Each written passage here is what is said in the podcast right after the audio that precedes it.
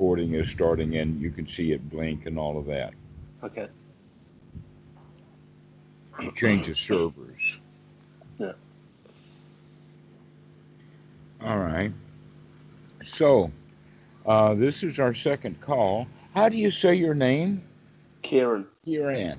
Kieran. Kieran? Kieran. Okay. Kieran. That's the one. All right. There's an English language female's name Karen, but this is Kieran. Kieran, that's the one, yeah. Yeah. All right. So, uh, we had just kind of an introduction last time. So today we will start at the very beginning. Okay. All right. The very beginning would be, uh, in this case, sort of the top down Okay. to unpack it. Basically, um, a really beautiful, excellent way of looking at the Dhamma of the Buddha is that it's very small. It's a, it's just one little package. Yeah. But that one little package is just like a, um, let us say, a folded up piece of paper. And that it keeps unfolding and unfolding and unfolding. And what people get then uh, confused about is all the ridge lines from uh, uh, the folds of the paper. Yeah. Okay. And so that's where a lot of confusion comes from, is the way that the Bu- Buddhism is put together and packaged to the West is quite confusing to people. Okay. So let us start with the fact that it's all packed up. The Buddha said himself in Sutta number 22, in the uh, simile of the snake sutta, that he teaches only one thing. Yeah. Only one thing he teaches, and that is dukkha, dukkha nirodha. Yeah. And yet, somehow in the West, they think that he teaches dukkha, dukkha, dukkha, more dukkha, inspect the dukkha, watch for dukkha, be careful of dukkha, and have more and more dukkha, and someday you'll have dukkha nirodha Yeah. if you practice hard. That's the Western mentality. But he didn't teach that. He taught dukkha, dukkha nirodha, almost as if we're talking about off and on for a light switch. And we have trained ourselves in our culture for a lot of really interesting reasons. And everyone winds up having a life that's somewhat dissatisfied. Very few people live a life of satisfaction. Yeah. Of being of being okay. No, they've always going around finding something wrong with it. This is not good enough. This is not well. This is broken. Okay, that whole idea. And so the Buddha says, no, let's get out of this creation of dukkha. Let's just stop doing it. And then everything is okay by itself already. Yeah. The only problem with it all was that we made it so with our own delusional thinking. And so basically, that delusional thinking comes from delusional feelings, but they, these feelings come out of instincts. That this is, in fact, the very, very primitive part of the brain, the way that it thinks and communicates is with uh, uh, chemicals with pituitary glands and pineal glands and adrenaline glands and all of that kind of stuff that this reptilian brain in the back of the mind turns on and off. That's Yeah. the signal process, which means then that our emotions are deeply buried Yeah. in back into the DNA.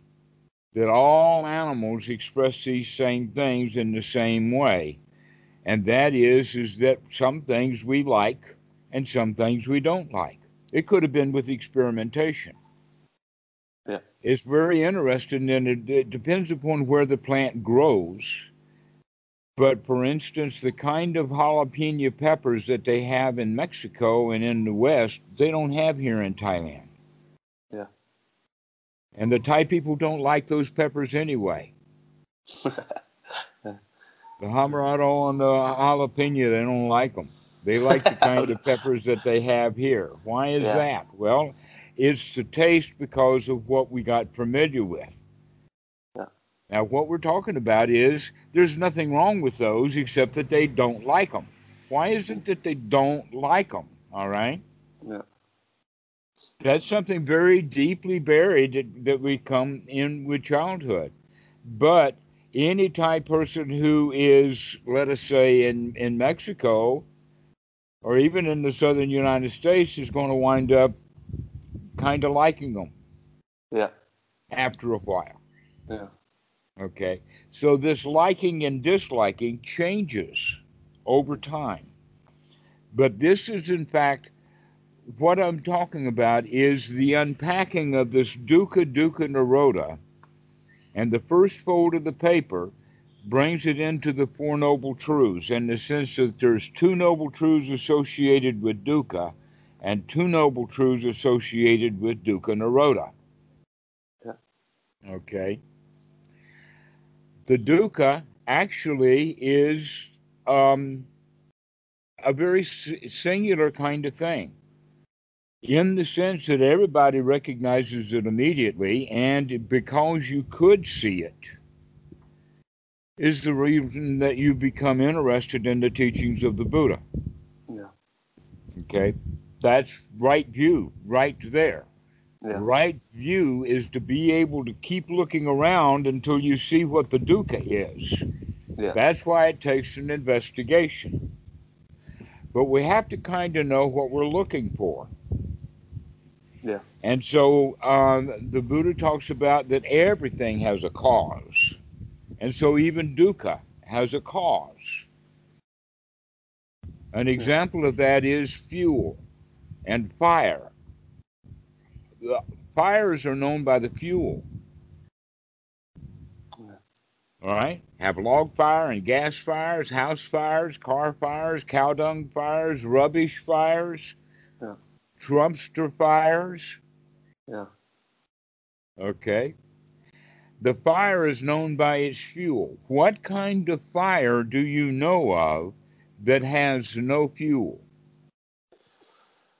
Um, it's just spontaneous combustion. I'm not, I'm not really sure. Um, Absolutely not. Spontaneous combustion has causes. yeah.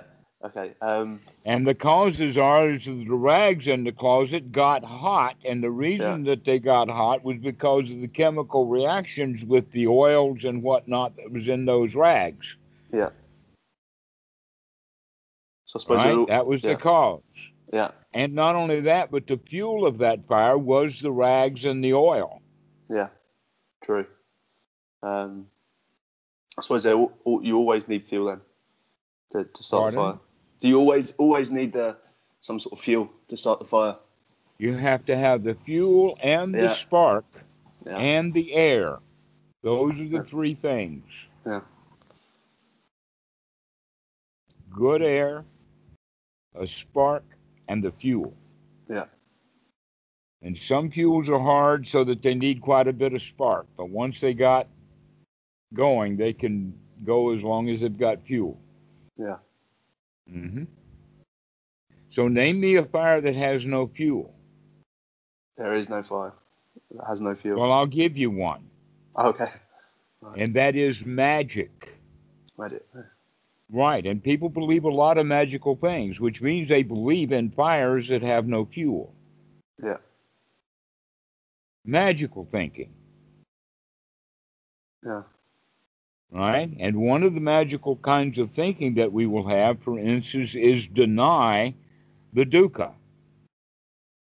We don't want to see it sometimes. We deny it. We say it's not there. There's that fuel that that there is no fire. Yeah. where in fact they are on fire. There is that fuel. Okay? So this is kind of magical thinking that we're that we have to keep watching for because the teachings of the Buddha is very specific. that every every kind of fire has a fuel to it. Yep. Okay, so spooks and ghosts and apparitions, those don't exist except in the mind. But things do go bump in the night, and they have causes. But it was not necessarily the spook that caused the bump in the night, Yeah. right? That unless that uh, um, spook has a fuel, cannot exist. No.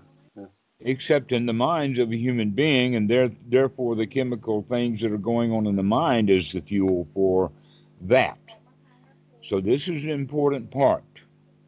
All right. Magical thinking, then, we can call delusional thinking or ignorance. Yeah. So this is what we're talking about is the second noble truth that magical thinking, ignorant thinking, delusional thinking is at the heart of all of the suffering, the denial of it, in fact. Yeah. And this denial that we have, or this um, delusional thinking, this magical thinking that fires have no fuel, has sisters. And in fact, these three sisters are, is, is in sutras is called the three daughters of Mara. And the other two is that feeling of I like it and the feeling that I don't like it. And when those feelings are really ignorant, then we can get confused. We have magical thinking, for instance, that if I like it, it must be good. Yeah. And if I don't like it, it must be bad. And so this is the invention of good and bad. It's delusional thinking. Yeah. That everything's all right already. Yeah. And it's delusional thinking, magical thinking, that we pour a magical fuel on a magical fire. Yeah. So when we start seeing things clearly and we start recognizing magic for package, we can see that's the source of suffering. That's the source of the dukkha. Yeah. And then in fact, you're already okay. Good or bad, up, down, back and forth, you're still all right. Yeah. Everything's fine. Yeah. And so, this is in fact the way that we should look at the Four Noble Truths as this issue of how to come out of our ignorance, how to come out of our delusional, magical thinking.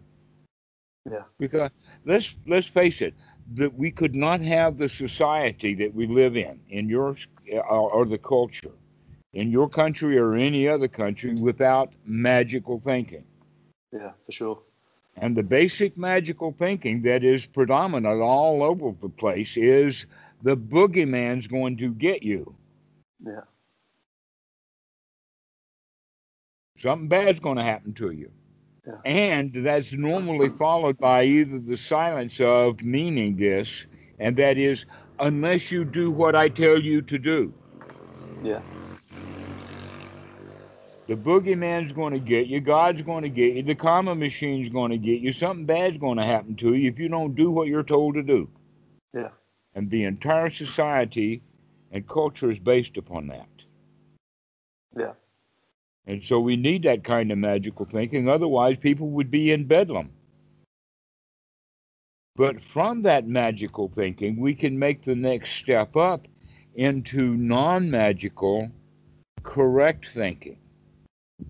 Yeah. So we have three kinds of thinking wrong, wrong, wrong um, warlords that get murdered in their beds at night by their lieutenants, cannibalism, dog eat dog that becomes man eat man, and then it becomes nation eat nation, Yeah.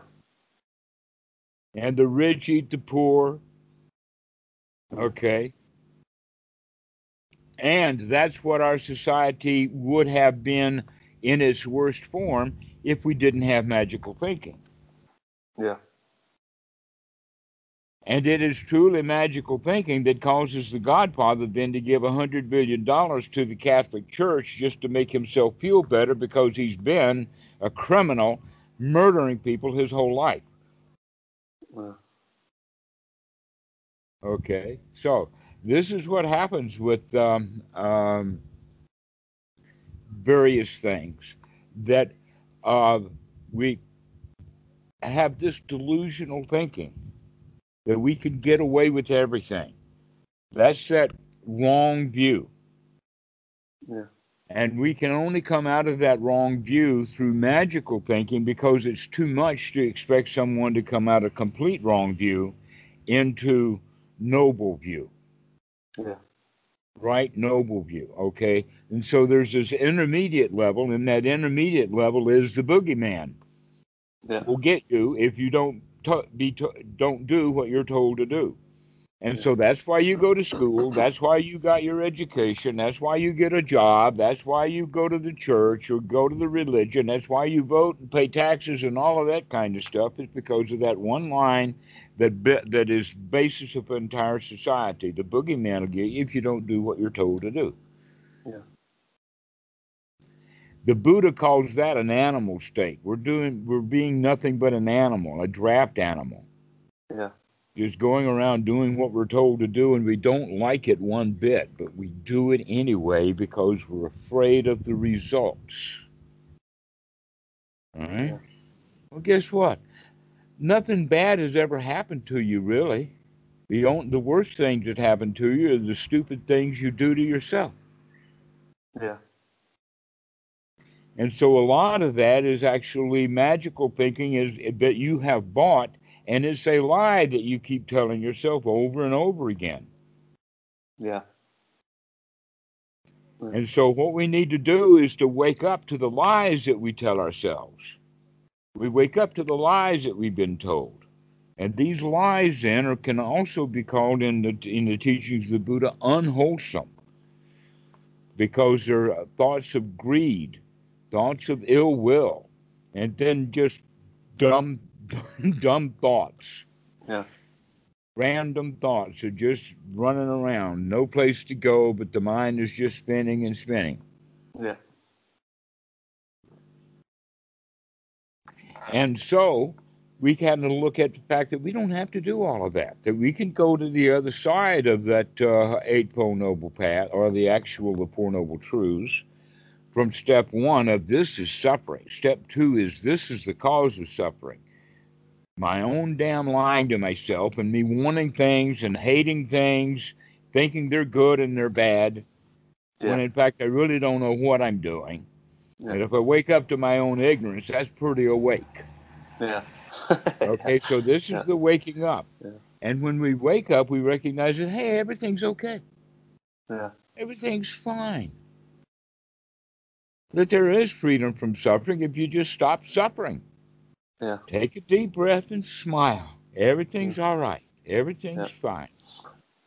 Yeah. So this is the third noble truth, freedom from suffering. This is Dukkha Nirodha. This dukkha that we're talking about has to be dropped moment by moment every time we recognize that we're carrying a load of crap. we set Yeah. it down. we Yeah. wash our hands and we walk away. Yeah. And then we'll pick something else up and we'll carry that around until we realize, hey, that's a bunch of crap too. And then we put it back down and wash our hands and walk away. Yeah. And so this is the way that we do it. And pretty soon we get very, very good at seeing what's a pile of crap before we pick it up. Yeah. So we don't pick up so much anymore. Yeah.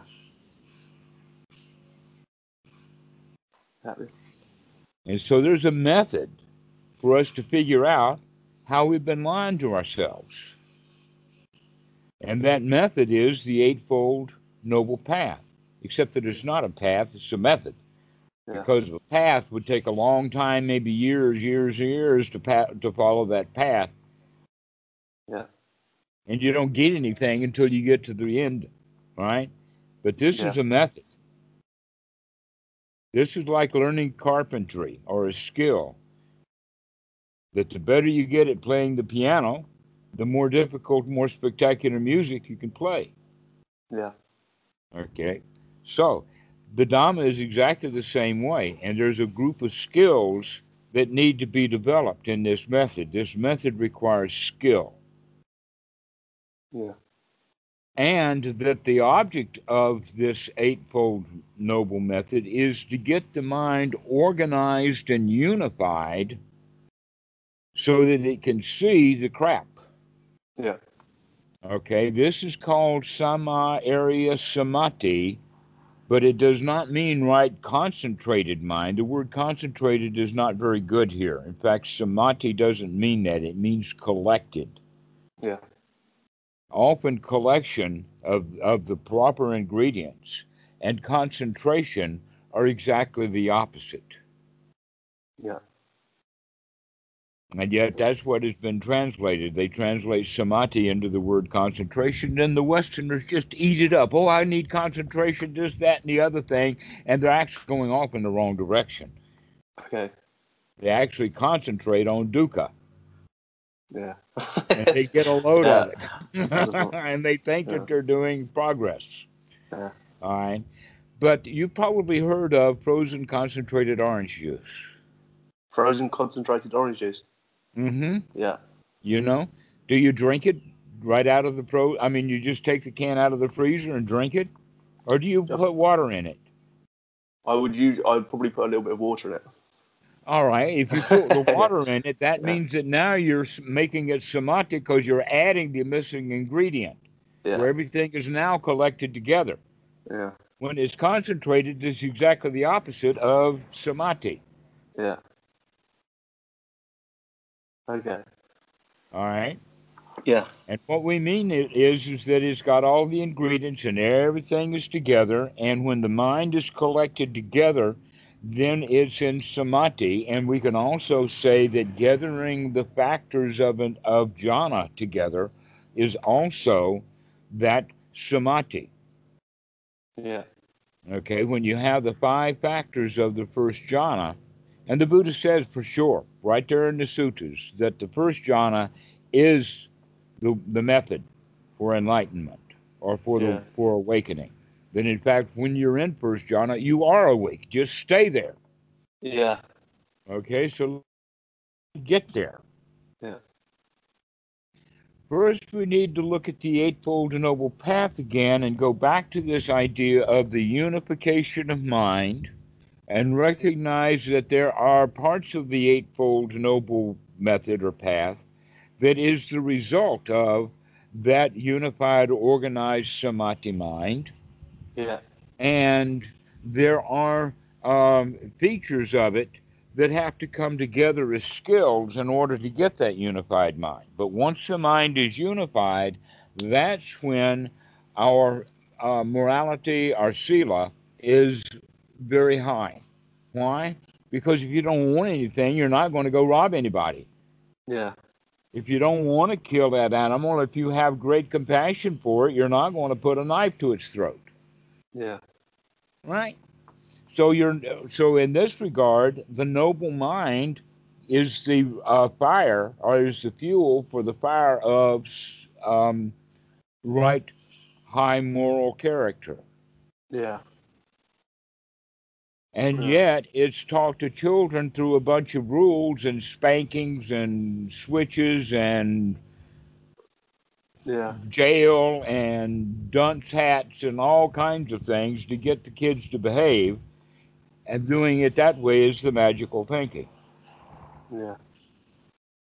But if you teach a child what's right and what's wrong, and the child is a happy, comfortable child, then he'll behave naturally anyway. That's moral and high quality. Yeah. But we actually are taught by our society to misbehave and want things and whatnot like that because it teaches us how to be miserable. Yeah. And so, really, we're just trying to return to our original nature, which is free from culture. Yeah. So, there are four items then that we have to look at and inspect and, and treat as skills to be developed. Okay. The first one is right view, which we'd already began this talk about, that that comes first. If you cannot see a little bit of dukkha, you are not going to figure out the path or the method to get out of it. Yeah. But in the process of you treading that path or in the process of you gaining the sills, you begin to see how big a, a boogeyman Dukkha really is. Yeah. hundred percent. Right. anytime I- start just a little bit and and then it gets bigger and bigger. And a lot of people say, wait a minute, I don't want to open that door. Yeah. And the answer is okay, we'll continue suffering in your magical belief, but if you can see what it is, then you can avoid it. If you don't see it, Yeah. go ahead, be blind. yeah. And so in the trading of the right view is is all about investigation. To look, to note, to see. Yeah. But we have to have the second item of the eightfold method, and that is the big one that's the most important in the sense of the one that needs to be intentionally developed. And Yeah. that is sati. Okay. Sati means to remember to wake up, to remember to do the investigation. Yeah.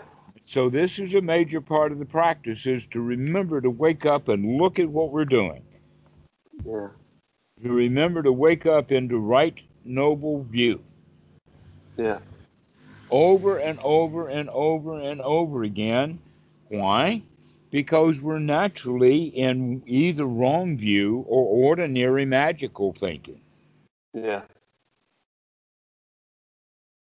We're either out to hurt somebody and get something for ourselves, or we're training from it. We want it, but we don't dare do it because we know we'll get punished or whacked. And then the noble position of, hey, man, I didn't want that in the first place. Yeah. Yeah. All right, so that is one's right view, and it will grow, but it only grows because you can remember to exercise it. And so we have to exercise the memory. Yeah. the sati. Now, in plain English or in standard Buddhist in the West, they call this mindfulness. Yeah. But I want to make sure that you understand it. And so we're not using mindfulness. We go back to the Pali uh, sati. And I can actually give you a translation of that that works. And Okay. that is wakey, wakey, Yeah. wake up. Okay. So that's what Yeah. sati means. It means Yeah. come to right now to look Yeah. at what you're doing. Okay, but to look at what you're doing, you got to wake up to look at what you're doing. Yeah. It's almost like wake up and smell the coffee. Yeah. All right, you've heard that. I've heard that. Yeah. Okay. All right, so wake up and smell the coffee is only one sense, the olfactory. Here we're going to wake up and we're going to look at all of them. Yeah. So it's a really wake up. It's not just wake up and spill the coffee. No, that's not enough. Yeah. we got five other things to wake up also and sense. Yeah. So, this is the whole idea then of sati and right view.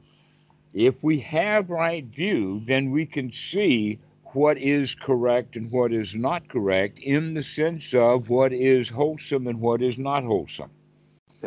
What is, and in the way that we would look at it, what is in fact here now and real, and what is in the past which doesn't exist, or in the future which doesn't exist, which means both the past and the future are magical thinking. Yeah. The only real thinking is the here now. Yeah. So I'm teaching you the Dhamma in the here now. Yeah. This is it. This Yeah. present moment. And the whole teaching of the Buddha is to be here now because that's where it's real. Past and future is magical thinking. Got Yeah. no fuel, got no fire. Yeah. So now once we recognize what is and in fact when we recognize when we when we wake up uh, we can say hey yeah i'm breathing really well and yeah i'm free from suffering everything is hunky-dory yeah third noble truth right here now yay Yeah. or we can wake up and say wait a minute i don't have to think about that wait a minute i don't have to feel that way Yeah. i can feel the way that i want to feel i can feel good now Yeah. Okay. Yeah. So this is where noble right effort comes in. Yeah.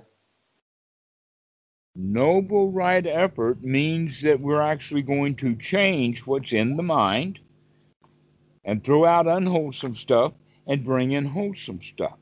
Yeah. It's also going to mean that we're going to change the way that we're breathing Yeah. from unwholesome, shallow breathing or holding our breath into having nice, easy, relaxed, deep breathing that both oxygenates the body and also helps rid the body of, of the poison carbon dioxide as well as many other uh, microparticles. Yeah. Okay. Okay. Yeah. So we add eventually a third ingredient to this in the sense of um, we begin to monitor and change our feelings Okay.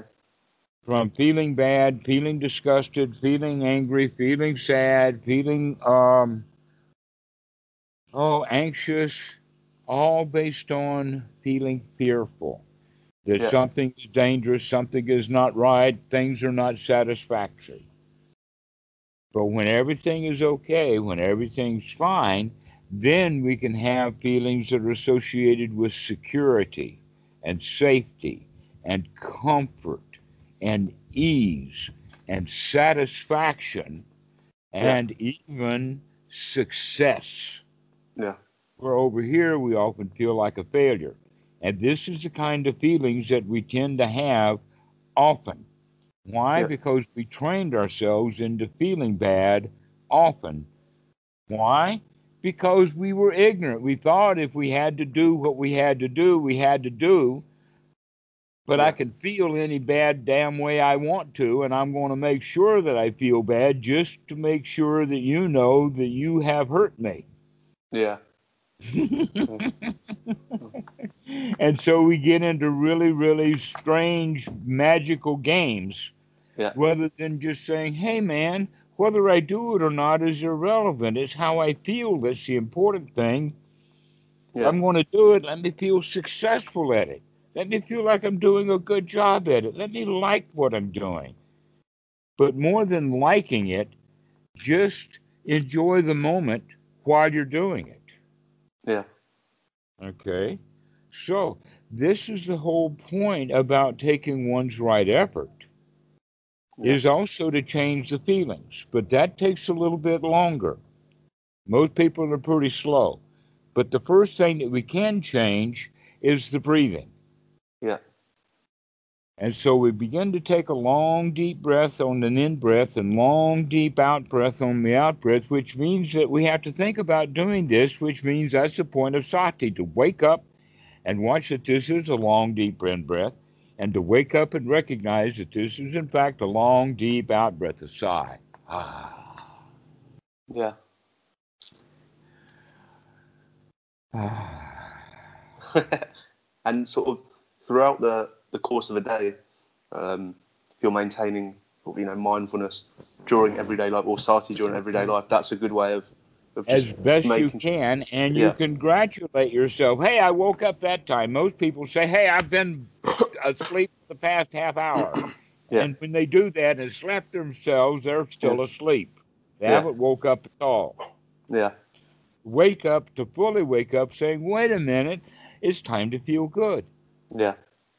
This is what the, uh, now we're actually talking about in the sense of the Eightfold Noble Method. We're actually talking now about Anapanasati, which is the actual and only practice that the Buddha gave for the fulfillment of the Eightfold Noble Path. And when it actually is fulfilled, then it's called the Seven Factors of Enlightenment, the Sambhojana. Yeah. But the way that we practice the path, and the only way that the Buddha gave us to practice the path was anapanasati, Yeah. because of the mindfulness of the breathing, putting that sati to work on the breath, also putting the uh, it to work on having wholesome thoughts. Yeah. To stop having unwholesome thoughts, magical thoughts, thoughts of restlessness, thoughts of doubt, thoughts of worry, thoughts of frustration, and all of these are called the hindrances. Yeah. and they're listed as five. We'll talk about them in detail at another time. But whatever it is that you're doing Yeah. when you're not watching your breathing is a hindrance to you watching your breathing. Yeah. And so we're going to start thinking about watching the breathing and enjoying watching the breathing. Oh, that feels so good. Yeah. So, in um, in terms of watching the breathing, if I if I come back to it, you can make sort of a, a conscious choice to make sure um, not just I don't know being mindful of it in the sense of observing what's happening, but also making that conscious effort to breathe more deeply and get it more in a better Yes, sort of regulation. But. I'm not sure why you're putting your nose to your lower lip. What does that mean? Nothing? Okay, good. Yeah, yeah.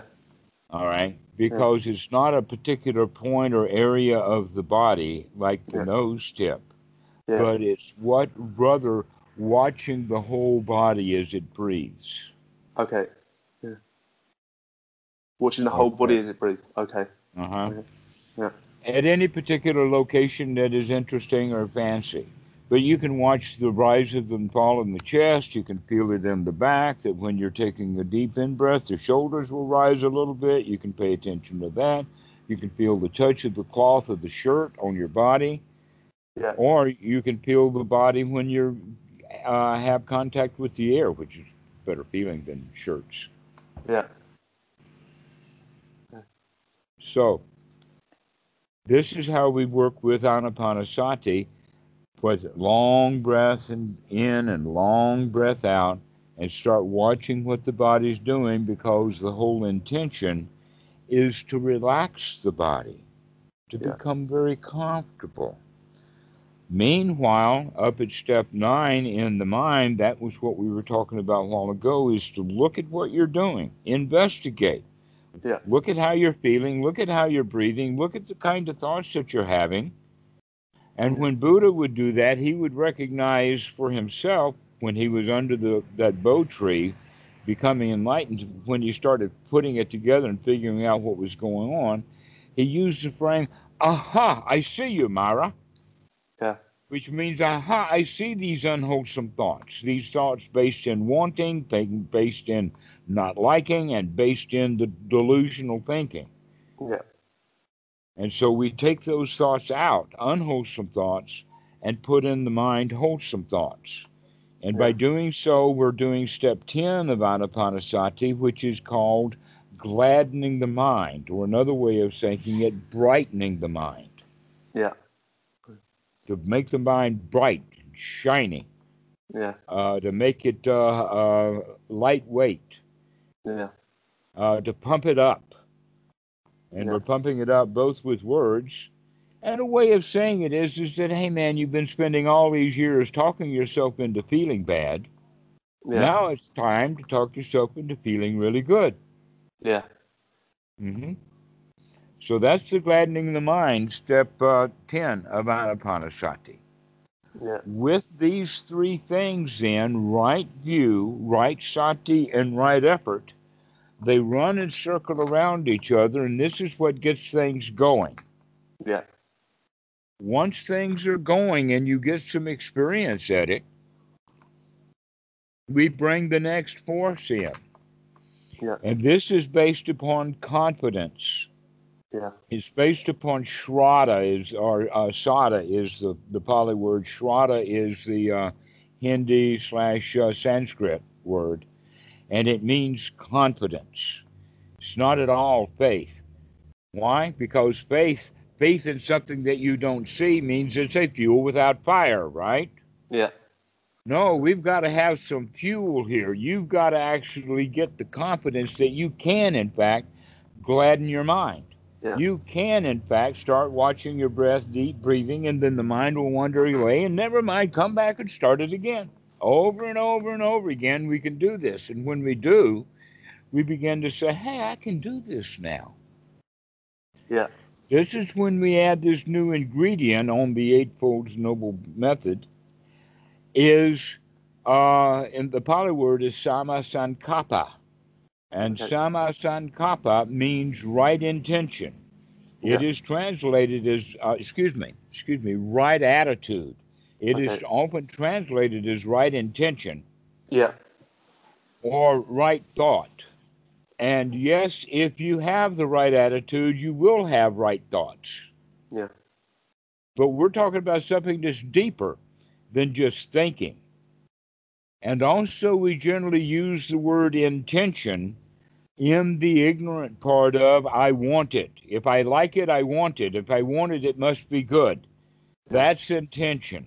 Okay, is to watch our our um, our motivations based upon feeling, as opposed to our motivations based upon wisdom. Yeah. Okay, and so that's where I use the word intention is with ignorance and uh, operating as a result of liking or not liking. Yeah. An example of that in this is Southern English, but uh, you would use the word intention like, I intend to uh, spank your hide. Yeah. Okay.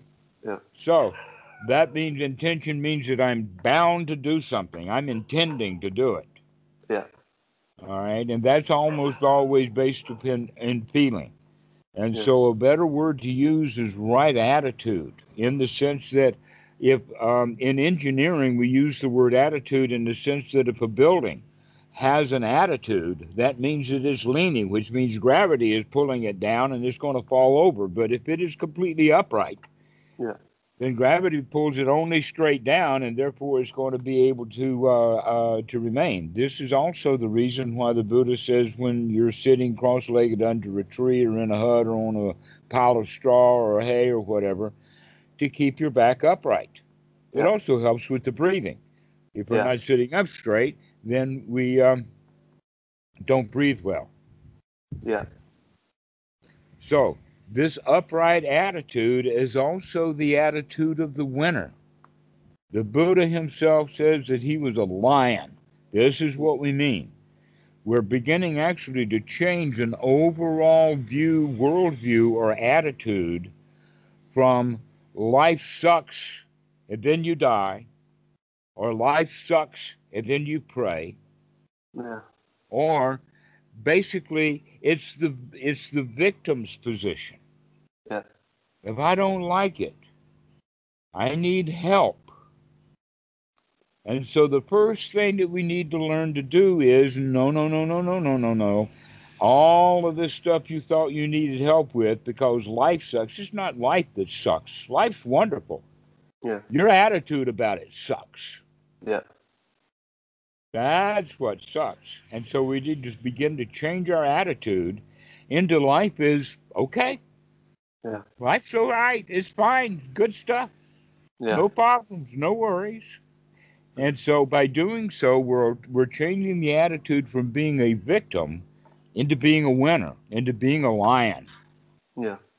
Because you can handle it. No matter how obstructed the mind gets, you could clean that out. Yeah. Okay, so this is the way that we practice. Now we've got four things, and when we add this ingredient, this ma- almost magic, but it's actually very, very real. Yeah. This this confidence, Yeah. this surety, this attitude. Yeah. That's when mind becomes fully organized. Because we've got right view, we can see what's going on. We remember to look. We know what's going on. We're, we wake up. We're taking the right effort Yeah. to uh, gladden the mind and to um, monitor things well. And we know that we can now change our attitude, and with that is the attitude comes with the feelings. Yeah. This is where we develop the uh, these jhana factors. Is Yeah. when that mind becomes organized like that. Now we have the the piti and the sukha, along with the separation from the um, the the hindrances, and we have a mind that's fit for work. Why? Because we're looking, we're awake, and we have the, the mind oxygenated because we're breathing well. So we've got all of the ingredients that we need, and hot dog, we start to feel really good. Yeah. That really, really good feeling is what is called piti. Yeah. Piti and sukha.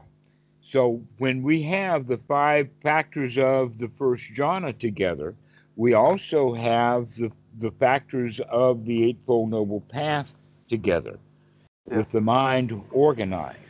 And when you're in that state, you're not about to harm anyone. You couldn't possibly think about harming anyone. You'd have to get out of that state Yeah.